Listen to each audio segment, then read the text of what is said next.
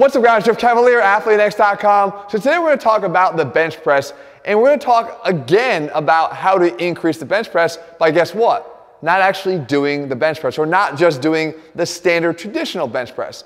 You see, a while back, actually a year ago, Casey Mitchell, that one-legged monster, came into this gym and shared with me something very interesting, something that we know about here at AthleanX for a, quite some time, and that is that his biggest gains on the bench press came from not necessarily doing bench press, but by doing accessory movements that would help him to perform the bench press better. And as a matter of fact, he shared at that time, as you can see in this video, that he performed these accessory movements more often in a given training block than he did the bench press itself. And there's good reason why these work because they allow us to work through our weak points to get better at the overall standard performance of the lift. Now, we had Casey come back again, and this time I put a video out just a couple weeks ago about some main points and some main tips that you could apply to the bench press. However, he brought back again some additional accessory movements, and I wanted to cover those with you because I think sharing these and why we do these and why Casey did them as well is going to help you in your lifts, all right? So let's go through those one by one. All right, first up, guys, is actually a bench press, but with a variation, and that is the pause bench. We've talked a lot about the benefits of pause squats. In this case, the pause bench is also providing its own, namely, any time that you have to overcome a non-moving object, or overcome the force of inertia, to get that object moving again, it's gonna require a lot of strength to perform it. That's one of the main benefits you're gonna see Casey talk about here. But in addition to that, guys, we're also talking about, going back to that video I mentioned, the importance of leg drive. And when you have that weight sitting on your chest, waiting to be lifted off, you'll find that if you struggle with leg drive, you're going to instantly see how easy it is to recruit everything in your body to get that weight off of you if you incorporate pause bench. But now I want to show you how Casey does it, and I also want him to be able to share with you some of the finer points that he's thinking about as he performs it. So, pausing, everything's the same, you guys. Everything's the same. You get yourself set up just the same. You're set up, one, two, three. And then you come down, and then it's up to you on like how long you want to hold the weight. I mean, some guys do three second pauses, some guys do five, some guys do seven. Um, honestly, after seven, I feel like you know you've kind of yeah, built that momentum. So then, the one thing I was telling Jeff earlier that I've realized is like when I was doing bench, you know, pauses like this, I realized that what happens is my brain is like, okay, like right now this weight's just sitting here for a long period of time and it's obviously fatiguing my chest, fatiguing my tri- um, triceps. And so to get it to move the way I'm wanting it to move, as you can see, the leg drive yeah. is starting to move me. I'm gonna I'm gonna engage my I'm gonna engage this leg drive really really hard. So just like that. Do it again. Five, four, three, two, one. Like that. And again, you can see that the legs are really coming into play, like even more so than when I was just teaching leg drives, just because I feel like that weight's just sitting on me yeah. and the muscles are just getting tired.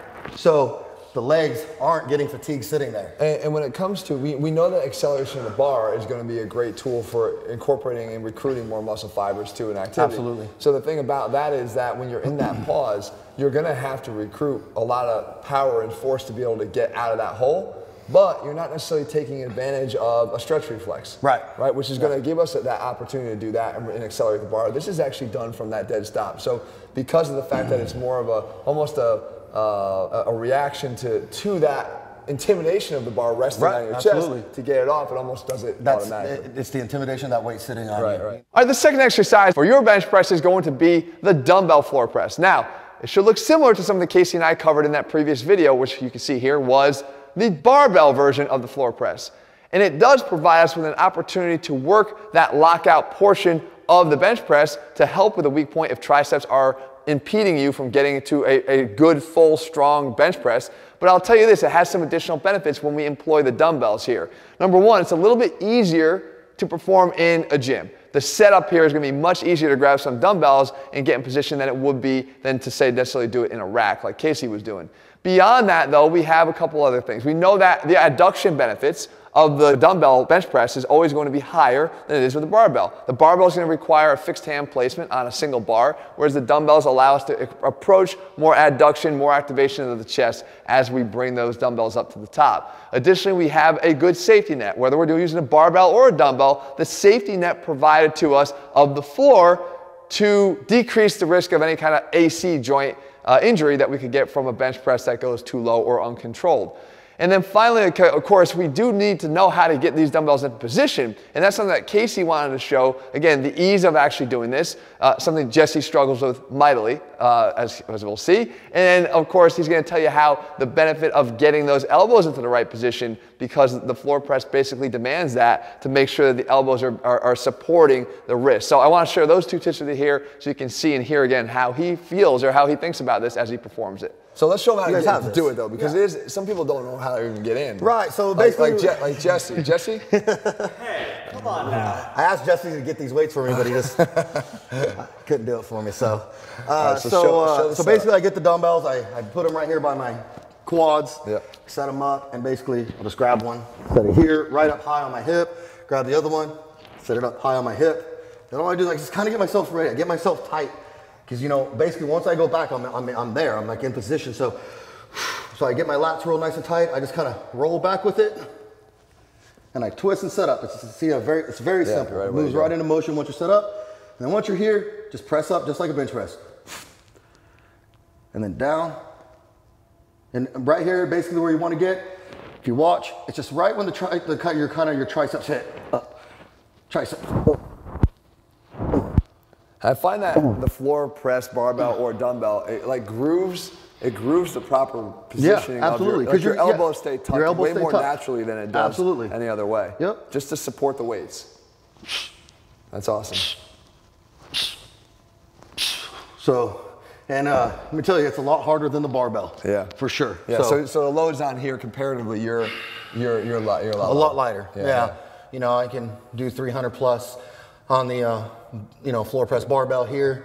You know, I can maybe get up to about 120, 130 each arm. So, you know, s- significantly lower. And again, it's the whole control and everything like that as well. And our third and final accessory lift here for the bench press is the incline static dumbbell press. Now this is something that Casey actually showed me and introduced to me, and you can see we actually did it here together, synchronized incline dumbbell static presses, right? It's a new sport in the Olympics, uh, but I'll lose if they judge based on the amount of weight lifted if I have to compete against Casey all the time. The fact is, though, here's what it does provide, and you're gonna hear him and, and watch him perform it. Strength isn't just necessarily about having more concentric strength.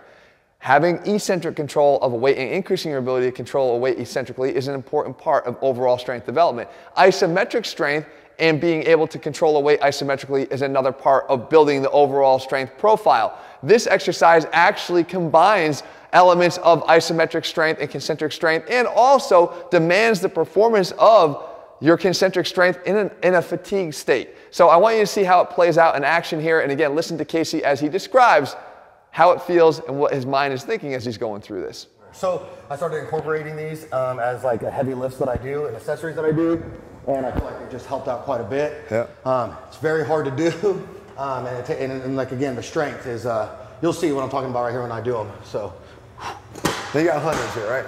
we got hundreds. Let's see how they go. And Jesse got these for you again? All right, here we go. So what I do is I like to go up for one, and then what I do is I come right here and I hold one here where the chest is still engaged. It's not here, guys. It's not here. It's just here. And then this one, I'm moving.